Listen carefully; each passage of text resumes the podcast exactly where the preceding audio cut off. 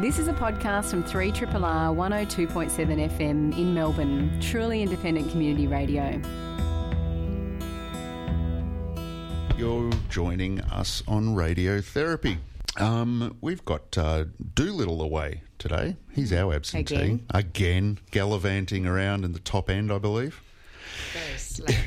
Oh, he's not gallivanting. He's actually working. Allegedly. Yes. Allegedly. Those delightful voices that you can hear are owned by Capri and Cyber Sue. Good morning. Yay, Good good, morning. morning. How you doing, guys? Very good, thank you. Good, good, good. Um, we've got uh, a pretty packed show. Cyber Sue, you've got some interesting news research-wise coming up. We do. It's exciting news for um, uh, Peter Mac this week with $80 million of funding with a visit from ScoMo on Monday. So, yeah, What was the uh, vibe like with his visit? It was actually quite positive. Was it? Yeah. Good Plenty stuff. of selfies and I guess when somebody's handing out money, Yes. people are smiling. Yeah. And Capri, what's on the cards? I'm going to be talking about um, miscarriage and night shift, and um, the new a new study that's been released, and also the latest on vaping, Oh, really? cigarettes, and where we stand. And there's a, also a new study out suggesting that um, it doesn't help you quit; it actually might encourage you to start. Good stuff. Good stuff. I'm going to um, do part two of our of our series on self help. Last week, we last month um, did a quickest of quickest overview of a little bit of history of the self help um, industry, and this week we're going to try and attempt to define it. Find what actually is uh, self help and uh, what makes up the industry, and talk a little bit about what maybe some of the foundational criticisms or critiques of it, maybe a better word.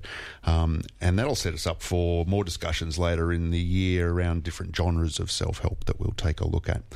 But um, we'll take a, a little bit of Dr. Doctor and back with the news. Doctor, doctor,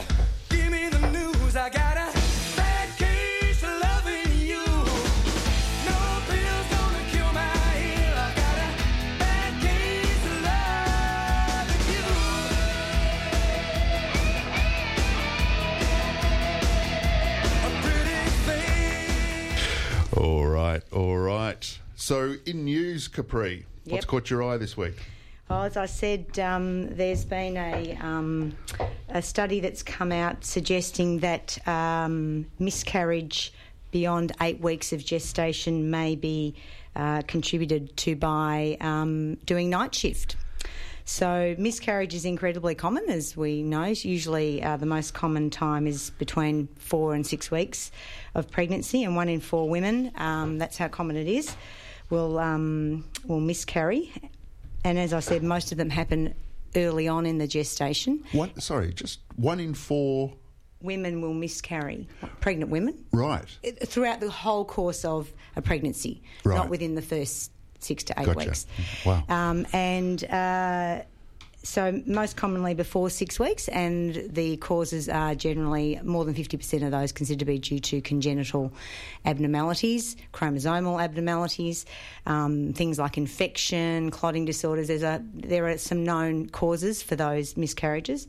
But beyond eight weeks, um, it, researchers are now suggesting that women who work more than who work two or more night shifts the previous week are 32% more likely to have a miscarriage after the eighth week of pregnancy compared to women who don't work night shift. That's that's really interesting. My sister, who's um, who is pregnant, and she actually was um, given a doctor's certificate to not work night shift um, for that very reason. So Wow. interesting. Um, that, that those first, I'm still staggered at the rates that you mentioned at the hmm. start there. So one in four. Can you just define that again? So one in four women. Like we're not saying that any given population of women is miscarrying one in four pregnancies, are we? That's the gen. That's the statistic in general for all pregnant women. Right. So one Yeah. in four pregnancies ends in miscarriage. Hmm. That's hmm. right. wow. Yeah, I don't. Uh, that's Why don't you guys look as surprised as I am? Well, I've maybe not just tapped into it as much as you I guys, but wonder, that is- seems is so this- high. Is it sometimes women who actually don't know that they're pregnant yet? yes, that's included in that. A lot of women won't actually know. Oh, exactly okay. right. Yeah. Right, right, Yeah. right. And then the stat for the, the night shift? Uh, 32%. 32. Right. So it goes up 25 to 32. Yes. So and so the reason being, so this is really important because um, obviously of the distinction between the time of miscarriage, um, and that now you know it, the hypothesis is that the, it's environmental exposure that's responsible rather than the other risk Right, factors that we've been aware of. Um, the reason they're suggesting is that um, it, it affects maternal levels of endogenous melatonin, which is the hormone that plays a role in. Um, it plays a role in optimising the function of the placenta. So that's the connection there. Um, and exposure to light at night, along with the disruption of normal circadian sleep wake cycles associated with night work, decreases melatonin release. So that's the connection. So it's a pretty big implication for OH&S. Isn't it? Yeah, really. Yeah, and Is award, awards and people's uh, right to leave or changes of shift work and so on. Yeah. And I wonder if it affects not only overnight workers but people on late shifts like hospitality and and, and so on. Well, I don't see why it, w- it wouldn't. It depends on. Anyone working those those crazy hours, yeah. Um, well, hopefully that might actually. I mean, that's statistically significant Yes. enough for there to be actual policy change, right? Yep. And um, somebody would think so. presenting with a with a a, a certificate. So And is that wonder- some, sorry? Is that something your sister initiated? Um, I think it was actually. It was probably something she was aware of, and um, also there's a danger attached with ti obviously the tiredness of working night shift. And I know myself, having worked shift work, is coming home after night shift and falling asleep at the wheel and such like. There's a whole lot of risks associated with it that I think she recognised as well. Awesome. Um, just to keep moving along with some news, some big news this week, I guess, was um, the reforms to health insurance. Uh, did you guys catch this? No. No. so, as of uh, April 1st, uh, so from tomorrow, there's been some significant reforms to uh, the health insurance regime here in Australia. Um, this is largely in response to, you know, the, the sorts of noise that we've been hearing for quite a while now about dissatis- customer dissatisfaction with, with health um, coverage, most particularly around um, people really coming to understand their insurance policy. Uh, each each uh, provider was using slightly different language to talk about the same thing, and when people went to try and do a compare contrast with their their policies, trying to work out what it does and doesn't cover. A lot of Yeah. lot of complexities and and people going to claim thinking they were covered and finding out they're not. So a whole range of uh, reforms have come in and and just like uh, the food industry did um, a little while ago now. One of the aspects of this reform is they're effectively colour coding um, the, different Aha. strata of, of insurance. So you and there'll be industry um, conformity to understanding what a gold level, what a silver level what a bronze, and what a basic level of cover is. And so you can then buy in, I guess, similar to a phone plan type situation. Yeah. That's great. So is that going to be out now, or is it going to take some time before it reaches the public? So some of the reforms have started being rolled out, but April first is is D Day for for all of the providers to be getting in touch with their customers. Yeah, Right. which reminds me, I haven't heard from mine. Have you guys heard? I have Yeah? Australian Unity. I did have an email I noticed, so I haven't read it. I'll confess. Yeah, you haven't. no, I, haven't seen it. But I think that's kind of the point, isn't it? It's like uh, when I get mail from from health insurance, it's it's just gobbledygook It's in the for to-do me. basket. Yeah, yeah. I put it in the. It's important, Yeah. but not urgent. Exactly. yeah, yeah. Um, so just very quickly, um, so not only is there that um, stratering of the um, policies, but there's um, increased discounts for young people to encourage the take up there, 18 to 29. Whether we think that's a good thing or not, we can come back to that another time, perhaps. Um, there's higher excesses in exchange for lower premiums. So that that had been a common complaint. Um, travel and accommodation benefits are now inclusive in um, policies uh, for those who travel longer distances uh, for for cover uh, for a treatment. Um, so obviously directing at rural and regional Australia, um, and im- crucially improved access to mental health treatment by allowing people to upgrade their cover um, without reserving a waiting period. So that's um, that's Well, well, that's pretty all cool. good That's a things. good I thing, mean, yeah. looking at mental health and regional equity of access to care is is only good. So Yep. Yeah. Um, and just finally, the insurers will no longer be able to offer benefits for some natural therapies Yes. as part of extras that. Mm. policies. Yep. Um, and the private health insurance ombudsman has um, has new powers, um, which all sounds to the good if it Yes. uh, if it pulls off. Yeah, it does. Cyber Sue, did you um, have a, a news item that caught your eye during the week? Oh well, I guess the the, the, the visit by ScoMo is Oh, hard right. to avoid, but um, I don't know if we want to talk about that later. Yeah, or- let's come yeah. back to that as a Yeah. segment. Triple R, not for everyone, for anyone. Welcome back. Uh, you're listening to Radiotherapy on Triple R. It's me, Panel Beater, with uh, Cyber Sue and Capri this morning. And Capri, you've got a guest for us. Yes, we're very lucky to have Dr. Ngaree Blow with us this morning.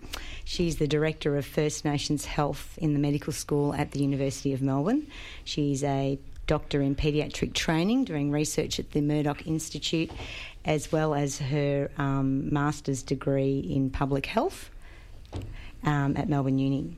So, what Ngaree's bringing, what she's uh, doing at Melbourne Uni, one of the things she's doing is bringing um, First Nations health into the biomedical curriculum and trying to change the culture within a health system by taking current doctors and and doctors of the future on a journey to cultural competency. Um, so that the First Nations people have equity within the health system to improve their health outcomes. Good morning, Ngaree. Thanks for being with us. Good morning, everyone. Thank you for having me. Would you like to start with Yeah, well, what's I am. important? Yeah, well, first of all, before I um, start, I'd like to acknowledge the traditional custodians of the land, the Wurundjeri people of the Kulin Nation, and pay my respects to their ancestors, um, elders, and those elders that are emerging. Um, particularly because um, I've grown up off country, so I'm not from here. Um, my mother's people are Yorta Yorta mob from around Shepparton area, and my father's people are Quandamooka people um, of the Noonuccal Nation from up in Queensland, a place called Minjerribah, um, also known as North Stradbroke Island. So it's really important for me to do that before we start. But um, yeah, what would you like to talk about today, Ange? Well, you know, it's a big role you've you've taken on, um, and I'm sure very challenging at times. I know very challenging at times. Um, I'm just wondering because this it's a, it's lots of firsts here. You're the first First Nation uh, um, director because this is a new role that has been developed as a result of of you sort of initiating it. Is that correct? Yeah, I yeah. suppose. So I'd like to know how that all came about because it's a huge thing you've taken on. Yeah, it actually it surprised me as well. Actually, so um, I guess I did my medical training and actually finished my masters of public health and my MD when I was at the university, and then um, having that experience as a student um, and sort of seeing the content in there just felt like there wasn't enough um, to be covered when talking about First Nations people, and felt like it was such a big issue, not just because it affects my community and, and family, but just because you know we it's clear you know we see the close the gap reports we know it's an issue in this country. Um, and so I'd been asked to do a few guest lectures here and there um, which I did and then um, took a bit of time off my paediatric training and got asked to sort of come on part time and um, and somehow that lecturing turned in, turned into this director role um, which was really about you know maybe a few lectures here and there isn't enough and maybe we need some curriculum development here, and, and we need to kind of bring this in as a really key core part of the medical curriculum. Hmm. Um, and and I think it's it's challenging in a way because essentially I'm trying to bring in elements of a whole Masters of Public Health into medicine, which is obviously a different degree, and and and trying to just find the key messages of that and bring that into the biomedical course, which is very much not set up for a holistic model of health, which is what you need when you're talking about First Nations health. And um, although I think it's changing, I think the biomedical model is starting to broaden and, and look into that more. So, um, set us up for understanding um, where you're headed with this by letting us know what's happened up to now. So, where is First Nations health fitted in curriculum, if at all, up to this point? I think in most medical schools it's sort of sat under that banner of public health or global health, which then people think global health is other countries, not here. Um, and third world countries and not and not in Australia. So um, that's kind of I think where it's sat before, and it's just been sort of, you know, dare I say it, sort of ad hoc and and lectures here and there, and then um, yeah, so it hasn't really sat as a core part of of learning.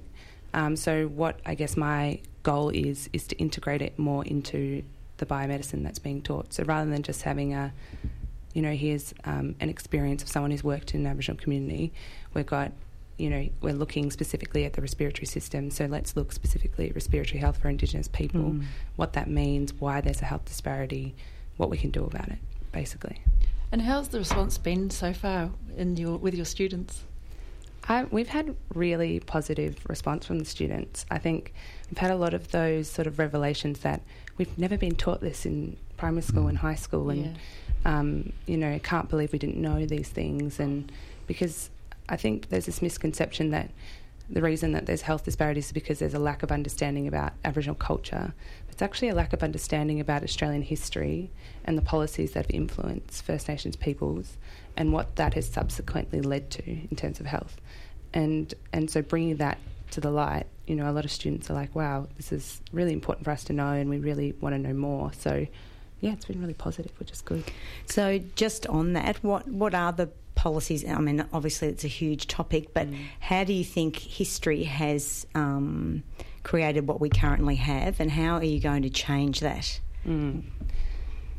Well, I think there's uh, sort of what I found talking to other doctors and, and talking to academics as well is this, and you know just the general public. There's this misconception that First Nations health, you know, has some kind of genetic link or you know there's a health disparity just because you're Aboriginal, and that's kind of a misconception because it becomes a risk factor when you're training. In, certainly was Yeah. when we, you know, I- I've been doing this for a while, and that was the vibe, Yeah. basically. Yeah. Yeah, which is not true. Um, so all the reasons for the health disparities are around social determinants of health. Hmm. So they're the things we're talking about, like um, levels of health, health literacy, education, employment, housing, access to health. And when I say access, I'm not just talking about location, but I'm talking about culturally safe services.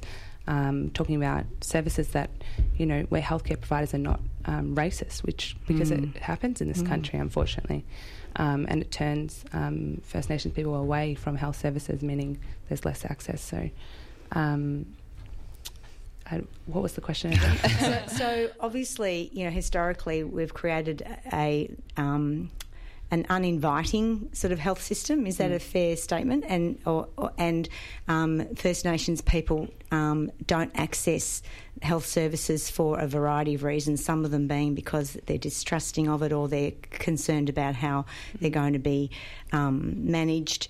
Um, how will training new doctors change that for First Nations people? Yeah, well, I want to make the point that yes, that's part of it that the services aren't set up for First Nation people to access them, but then also when First Nation people do access health, they're not getting best practice care, and there's lots of evidence of that. Um, so it's not just on our side, I guess, it's on the healthcare provider side, which is why I think it's so important that we're educating our future doctors um, to know about this history and acknowledge that history and know, um, I guess, think about their own implicit biases um, and assumptions when treating Aboriginal patients, Aboriginal and Torres Strait Islander patients, and and so um, I think that is the way forward. Really, um, there needs to be an understanding of this stuff in order to then treat it. I mean, just blowing up that Makes misconception, um, you know, is the first step. So you've got this fabulous new directorate role. Is this happening across all universities, and is it happening in medicine, nursing, allied health, education, everywhere, or is this a, v- is this kind of like just the very beginning? Um, I th- it is happening across, um, I think, all universities and also other health professionals. Um, but I guess how how that's done is up to the university or up to the course. So it might not be called the same thing or run in the same way. So it's not like Um, yet mandatory. No, well, Yeah. it is um, in guidelines. So the AMC, which is the Australian Medical Council, says that, for example, says that all doctors have to have um, education in this area. So there has to be curriculum. Um, how that's done, though, Sure. um, depends on the university. And then the same is happening across other um, other health professionals. So I know nursing just brought out some new guidelines saying that all nurses have to have um, cultural safety and understanding of that. Um, so you know, so it is coming in across Not all. before time, right? Mm, Yeah. Absolutely. Um, I've been to a few seminars that Ngaree's given, and I, every time I makes me reflect on where I sit in, in my understanding of this issue and how I move forward. Um, and there's lots of terminologies that I wasn't clear on, and um, the difference between equality and equity, I think, is a really important distinction. And I wonder, Ngaree, if you can explain that to, to, to us. Yeah. Um, so this is really um, a concept that's been talked about a lot, especially in the public health space. Um, it's, I guess, there's this idea, particularly in the health setting, that you know if we treat everyone the same, um, then everyone's going to get the same care. Um, and you know, why should we have to think specifically about First Nations patients, for example? Because you know, there's lots of patients that have the same issues. Um, so let's just treat everyone the same. We'll all get the same care. But um, as that's, I guess, equality. Um, but equity is really moving past that and looking at well, not everyone starts at the same point. Um, and some people come in and they've had to go through multiple barriers to get to that point, um, and actually probably need extra resources and services to make that healthcare equitable, um, to make sure that they are getting the same healthcare as everyone else. Um, so essentially, the aim is that everyone gets the same, but in order to do that, you've got to have equitable practices. So you do have to have um, resources like closing the gap, having subsidies around certain medications, knowing that there are really expensive medications for chronic health disease, and then knowing that First Nations people experience high burden of chronic health diseases, things like that. Um, so that's kind of the concepts we've been talking about a lot in the curriculum. Go on. Yeah, so just on the curriculum point, is it um, being introduced into the various programs at all levels? So undergrad, postgrad, and at each year within those? Um, so the medical course I'm in is only a postgrad course. Right. Um, but there is an aim from the university to work as a community to try and embed this in other courses as well. Um, but just for my role, um, there's four years across the course, trying to get into all four years. I am only one person though. Yeah. Um, so um, I guess I'm focusing on the first year at the moment and then trying to slowly bring it into the second, third, and fourth years as well. And the, so just a, just a quick follow up to that one. Um, and the, so the uh, so you're doing the teaching. Is that is that, or are you drawing on teaching resources from, for example, cultural studies or um, Indigenous studies and so Yeah. on and forth? So I think originally I was doing a lot of the teaching because I have done lecturing in this course before, um, but I am trying to sort of take a step back and bring in, you know, experts in their field, um, specialists, you know, that are, for example, when we're doing the cardiovascular block, bringing in a cardiologist Right. to talk about it, um, who's had a lot of experience in cardiology, but then also is talking um, about the importance of First Nations health as well. Um, so that's kind of the aim is is to get um, yeah people from all different um, specialties come in and talk to it, um, so that I can sort of um, look at the literature and the resources around how to frame the curriculum. And, and I work a lot with um, Lime, the leaders in Indigenous medical education, and talk to other um, medical schools um, around Australia and, and Aotearoa, New Zealand, um, to to make sure I'm kind of bringing, you know, the best practice into the course. Oh, that's really inspiring. So, what is um, what's what's it going to look like for you? Success. How do you know you've made it? Big question. That is huge. It doesn't have to be next week. You know, just yeah, in your career. I mean, Is it a case of uh, setting it up so that you don't, the job doesn't need to exist Yeah. anymore? Yes. exactly? Yeah. yeah. um, yeah, being able to walk away from the job knowing that it's embedded in the curriculum, knowing that the doctors that are coming out of the courses are culturally competent, culturally safe. Um, you know, they have an understanding of, of First Nations health and and improving that in this country. And ultimately, those doctors come out and they're advocates, um, and they're using their privilege to actually change those health outcomes for our peoples. Um, and I can't imagine that this is completely seamless. There must be some quarters where there's a little resistance. How would you characterise that? Ah, there's always resistance. um, I, I think, you know, some of the content, you know, is challenging um, for people to hear about because, like I said, it's not been taught, you know, in our history, um, in our schooling system as much. Or some schools do it really well, but, you know, it's not across the board. So, um, yeah, I guess there's uh, it's confronting some of the content, and so some people, you know, struggle with it at the beginning, um, and and I suppose there are definitely you know, people in the course that go, you know, this is not this is not core. We need to teach this, or we need to teach that, um, and that's more important. Um, but luckily, we've got a commitment from the school that this is core content, um, and we are going to make sure that it's embedded. So, I think that's what I love about what you're doing, Ngaree, is that you know it's a bit like racism. We don't grow up as children being racist. It's it's the culture you're within and the experiences you have and the role models, etc. What what you're doing is trying to get the doctors, the doctors of the future, get in there before they are influenced mm, by exactly. The rest of us who are trying to catch up and, and get a become culturally aware and proficient. Um, but we're not the ones who sh- who can do it because we're still, as I say, trying to catch up. Yeah. So I think it's great that the uni has recognised this being a really important thing to do at this level. Yeah. And I can only see that it's a positive thing, and I think it's already been a positive thing. I don't think, uh, I think you've already, um, you know, brought a lot to, to the MD1 course. So, you know, you. I think it's great. Yeah, and I think there's a lot of power in this generation coming up. Uh, You know, there's a lot of advocacy, um, people who really want to make a change, and and it's interesting because they are going into a system that's it's been run a certain way for a very long time, and it's quite hard to work within that system. Um, and also, there's a hierarchy when it comes to to medicine, and and so um, you know having you know these um, new graduates coming in with these skills, um, there's a potential that they can hopefully change the system and um, change the views of the team around them, and and work with the team to actually. Without even realising Because it'll it be a no-brainer. It's like, well, why why aren't we? You know, Yeah. why is that not the case? Yeah, so exactly. it'll, mm. Ngaree, um, what are enrolments like for Indigenous students in these programs? Are we seeing positive shifts in that direction? Well, I don't have the statistics on me, um, but the Australian Indigenous Doctors Association is doing some great work um, in the space of just supporting Indigenous doctors around the country um, and also um, seeing rates of um, Indigenous medical students really rise. Um, even within our university, we're seeing more enrolments in the last year, couple of years. So, yeah, it's definitely. Yeah, we're definitely seeing more. Um, but you know, the fact is, we are 3.3 percent of the population, and and we as First Nation doctors can't do all the work in this space, Sure. and so we need really strong allies um, that work with us um, on improving First Nations health. Yeah.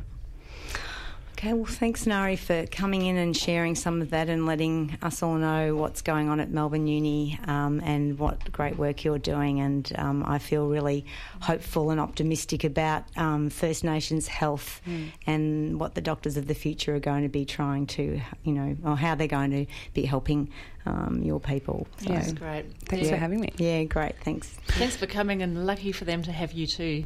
Yeah, thank you. You're listening to a podcast from Community Radio 3RRR in Melbourne, Australia. Uh, you're on uh, Triple R, uh, listening to Radiotherapy with myself, panel beater, Capri, and uh, Cyber Sue.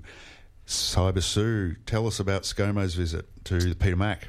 So uh, Monday on the news, we uh, many, any of us watching the news saw Scott Morrison had been visiting Peter Mac with some interesting news that he, um, the government had invested eighty million dollars worth of uh, funding, which was to launch a um, new national cancer treatment centre. Now, the amazing thing about this is it's to um, provide access to Australians to some life changing CAR T cell treatment that previously was only being offered overseas. Hugely expensive treatment, but having these remarkable um, impacts on people who've undergone trials and treatment to date. Um, it's essentially um, been proving to work for some blood cancers, and there's trials underway to treat um, some solid cancers as well. Um, it's what's fascinating about it is revolu- potentially revolutionising the way that some cancer can be treated by using the immune system. Yeah. So it's most advanced with things like uh, leukemia. It Is that, is that right? To, it seems to be the case, yes. And um, the um, from from what I can gather is that the uh, what they do is they take out the uh, they take a blood some blood from the patient, they separate the T cells. When T cells are part of the immune um, reaction. Basically, T cells normally can fight viruses, Mm-hmm. but they have trouble recognizing cancer cells Mm. because the cancer cell is essentially the person's own cell multiplying. So they take the T cells out, they do some magic to it, Mm-hmm. put it back in, and then the T cell, these new CAR T cells, can attack and recognize the cancer. And amazingly, once they're in the body, they actually multiply massively until the cancer has all gone, Hmm. and then they stay in the body. So if the cancer comes back, it can then. Um, It's like futuristic. Yeah. You know, it's amazing. Um, that's a, a huge advance in, in cancer therapy, from what I can. Oh, I mean, it totally is. I mean, when you think about people going through chemo and protracted long, long uh, period of um, very difficult treatment, this is a, um, from what I can see, a relatively short treatment that, yes, the patient can get very sick, Hmm. but then it's um, kind of incredible results. Which is the same for bone marrow transplant. They can often, you know, get very unwell and succumb. So, uh, as far as that goes, I don't think it's any. eh, We're not trading off anything there, but um, it's. You mentioned the expense. Yes. So per treatment. Yeah, so um, studies from the, apparently in the states, it's something like half a million US dollars has been an estimated cost of one of these treatments. Um, but compared to the impact, it's considered to be worth it. At the moment, the Australian government is working out how they are going to actually pay for this in Australia, but they have committed, and hence why they're developing the infrastructure at Peter Mac to um, enable this treatment to be delivered. I must say, I was a little bit um, not sceptical, but uh, I don't know if you read in the Age a week ago. They, they were talking about the sexy cancers. You know, leukemia being one of them, um, because um, leukemia is not one of the, the most common cancers, um, but it does seem to siphon a fair bit of um, government funding and also um, public char- um, charitable funds as well. So, so I was kind of thinking, oh, this sounds like a lot of money being put into one of them, perhaps not most. Um, not that you you want to you want to compare No. them at all, and and if you're affected by any one of them, it, it, you know, obviously devastating. But then what I read was that this research and this. Um, uh, this way of, of dealing with cancer can, can may be useful with other cancers, so lymphomas, solid malignancies. So I thought, okay, that, That- sounds that's better. right. It's kind of like the beginning, isn't Yeah, it? And I mean, you are right. There are some cancers like um, uh, breast cancer, prostate, and leukemia where there is a lot more kind of investment and uh, uh, funding for that. And rare, there's there is many many rare cancers, and uh, as a as a group put together, rare cancers make up a good portion of cancer, but they don't receive the research or the clinical trials to to treat them. So, what does $80 million get us? Um, I'm sure that must involve some kind of equipment. It must also Yeah. be recruitment of experts. That's right. That's right. So hem- we've got some obviously some incredible uh, incredible team of uh, they they at Peter Mac a, a team of haematologists and researchers, scientists, nurses, and um, also what they call clean rooms, which is where they actually um, extract and manipulate these T cells. Um, yes, it's not cheap. Oh, I was just going to say earlier that um, when you're talking about that sexy cancer idea, there's a pretty um, one of the most common cancers is bowel cancer, and that doesn't often get talked about because no one wants to talk about the bowels. Um, but that's a really good point about you know the fact that actually this um, technology can be used in other cancers and hopefully um, across multiple. Mm. Lungs, the other one, because it's perceived that you've brought that upon yourself. You know, you've been a smoker when actually a lot of cancer, lung case. cancer is yeah not the case. But yeah, Uh, look, it's a great, it's wonderful, uh, um, yeah, opportunity. I did have a look online, and you can uh, Google it. Um, Googling CAR T, and uh, you, there's there's an email where you can find out um, whether you are elig- you know, speak to your hematologist or oncologist and find out whether you could be potentially um, suitable to look into a trial or treatment. So it's yeah, it's it's becoming here now. Mm, yeah, it's great. When, when will the first treatments begin? Do you know? So, um, no, I don't know the answer to that, but uh, my understanding is that some people are receiving treatment now. Already. Good news. Good news. Three Triple R. Welcome back to um, Radiotherapy with myself, Panel Beater, with Dr. Capri and uh, Cyber Sue, and we're still delighted to have our guest hanging around with us, um, Ngaree Blow from the University of Melbourne. Um, so for today, we're into part two of, uh, or part one and a half. We were really, really quick last week when we were talking about the um, the history of uh, self help. We might pick up on a little bit of that today. But uh, part two is trying to get our head around a definition of um, of what self help is, um, and anticipating that something more than just uh, the label that's on a few of the bookshelves in your local bookstore, um, and then taking a look at what the uh, self help industry actually is. Um, before wrapping up with a, a little bit of a look at perhaps a few um, areas of critique of, of the industry itself.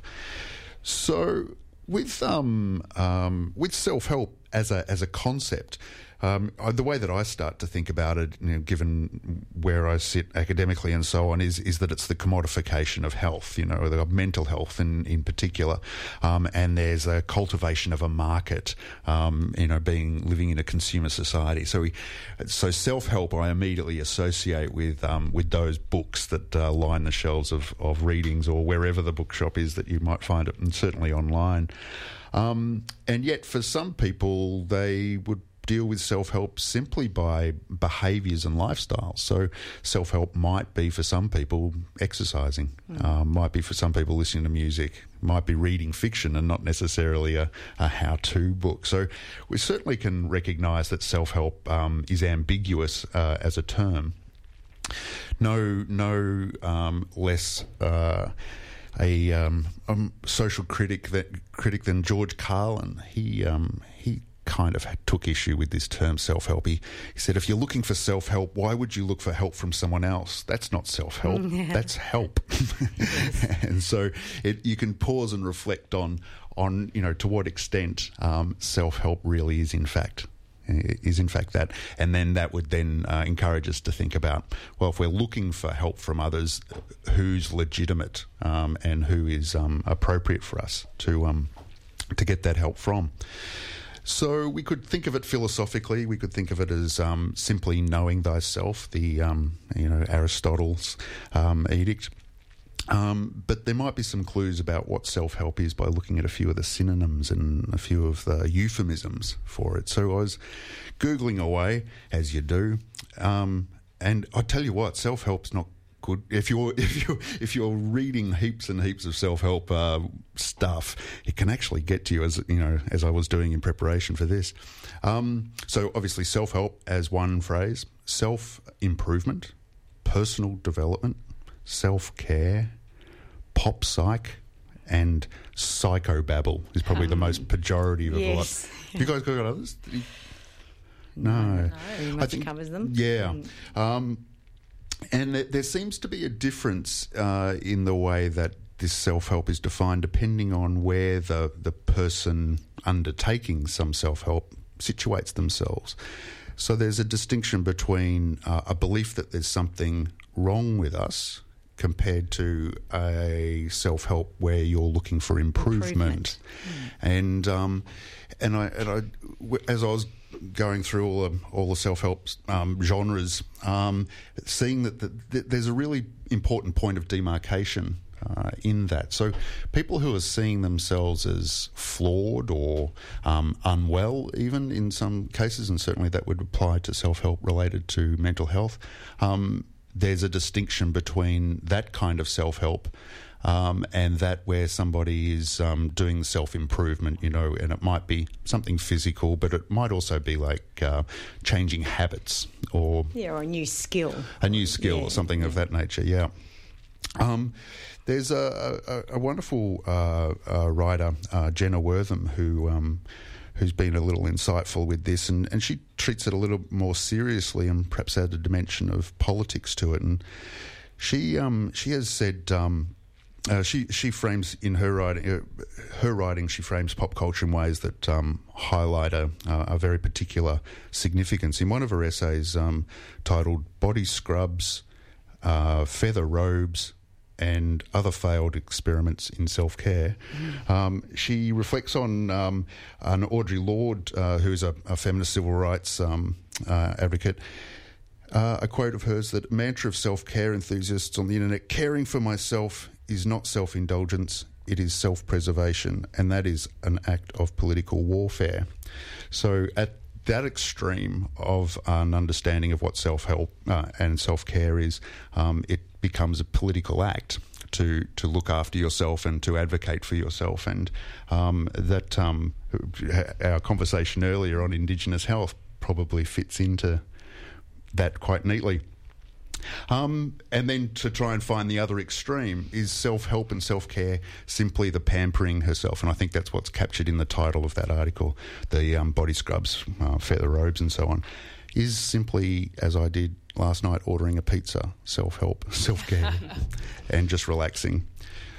Um, I, f- I feel like, um, you know, I'm just trying to reflect on the times I might have um, indulged in some self help and self care, and it's usually um, because I feel like I'm, yeah, I need I need a little bit of um, nurturing or a little bit of knowledge, um, and I don't, I don't know whether that is um, valid or not valid, but it seems to be most people would go, as you say, go for something like that because they need enrichment in some part of their life. Um, and so uh, I don't know whether we need definitions. It's a very individual thing, I think, why, why you'd, you'd access anything like that. And um, I mean, I think we're in a, such a society right now where we're so hectic and busy all the time, and we're scheduling in and we schedule in yoga. And okay, I'll schedule in my self help and I'll schedule in my relaxation. But I tend to think that it's actually sometimes about just stopping and just even doing nothing or being non productive and just being and having a piece of pizza because I feel like just relaxing. Yeah, the well, that's it because there's, and we'll talk about this in coming um, uh, coming months. Um, there's a whole genre around productivity and how to organise your life and how to make life more meaningful by being productive. And then there's the counter genre to that, which is, I guess, loosely called the mindfulness movement. And so there's a whole um, uh, a whole literature on on do, doing exactly what you just said, which is just slowing down, not measuring your life success based on how productive you are, but simply how um, calm and controlled and in touch with yourself that you are.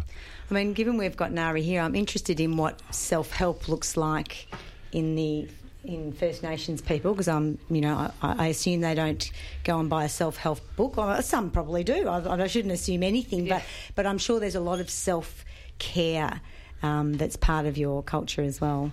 Yeah, well, I think um, you can never talk about First Nations people as a homogenous group. No. We're always going to have different cultural um, upbringings and different practices.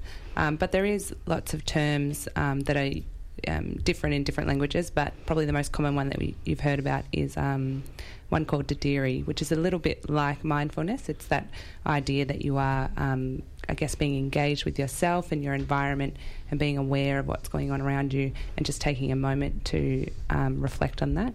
Um, and yeah, and appreciating what you have and, and in your life. And because I think, you know, we don't do that a lot in general. We're just so busy that we forget to, you know, love ourselves and, um, yeah, and actually take that moment um, to step back and think about what's going on around us. So, yeah, very, like similar concepts. And um, some would say even some of the science from mindfulness comes from those practices um, that have been around for thousands of years. There, and that's sort of taking thinking in the direction of the philosophical and, and what is in fact the self. Is the self your mind or is the self your body? And um, thinking about what self help is in relation to that um, takes you in particular directions as well, which in turn makes me wonder whether we would define philosophy, or certainly the um, you know the, the ancient Greek type philosophy uh, that orientates around how to live a good life, um, whether that is self help. We're certainly seeing a rise of um, Stoicism as a as a as a or practically a movement in some quarters, especially in the in the bro self help um, realm, um, but then also religion when people are turning to religion, um, if we're thinking of it as self care and and looking for something beyond ourselves, um, is our are those who engage with religion engaging with self help uh, in other terms, in other words? And that's you, a- yeah, go on. No, go like on. you're looking like a guideline, some guidelines for living our lives and some guidance, I guess. Mm, when you feel a bit out of control because you feel like I can't do this, I need help with that. That's right. I mean, religion, or the various religions, certainly um, all the big ones, um, they're full of you know, what I would call rules, um, but I guess to the religious, they're guidelines um, and they're, they're answering questions about how to uh, live your life. And the um, biggest selling book of last year um, was Jordan Peterson's 12 Rules for Life. And, and effectively, it's, um, and, and we won't go into a critique of Jordan Peterson just now, but, um, but essentially, I think the clue's in the title. People feel like the question they have for themselves and their place in the world is just tell me what I need to do to get through this. Um, and if you can simplify it down to 12 rules, that'd be really great. Thanks. It's really comforting to think I only need to do 12 things and Yep. everything's going to work out. I mean, wouldn't that be just ideal? Yep. Um, Nadia, I'm really interested to know a bit more about this with jury that you're talking about. Uh, I'm sorry, I might not have said that quite right. Yeah, Dadirri is, is practice, yeah. Um, but I was actually just going to say, make a point about that, how funny it is that people want to look for 12 steps. So they want something really quick and easy when actually the process in itself should be one that's self reflective and, and maybe a bit more of a long journey. So kind of ironic. Um, yeah, so I, I think the process, I guess, is um, it can be different for different cultures, but it's it's really actually linking in with spirituality, actually, um, and it's interesting because Aboriginal spirituality is um, not technically considered a religion, so we have to call it a spirituality, but obviously the same sort of thing around guidelines and um, and connecting, I guess, with um, whatever you would classify as yourself, and and I guess. Um, yeah, the environment, the spirituality, the land, all those things. So, yeah.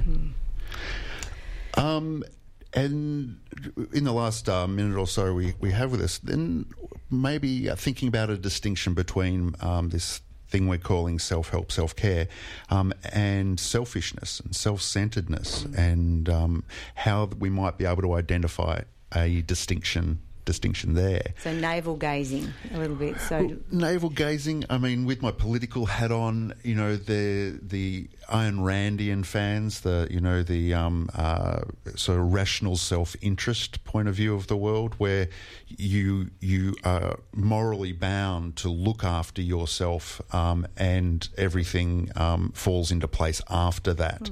Um, which is, you know, very contentious idea, and it sort of uh, has some significant political influence depending on how you take that. Um, but selfishness, uh, if it's understood as, you know, making yourself the most important thing and expecting everything around you to recognise that, um, how people then um, talk about the way that they're giving themselves self care or self help um, becomes interesting. I guess I struggle bit with the idea of being the most important thing rather than the best you can be. Uh, yeah, I think that's an important distinction because um, if you're the most important thing, I don't know that you can be valuable to Yeah. other people. Whereas if you're the best you can be, then you can then hopefully uh, influence what goes on around you. This has been a podcast from 3RRR 102.7 FM in Melbourne. Truly independent community radio. Want to hear more? Check out our website at rrr.org.au.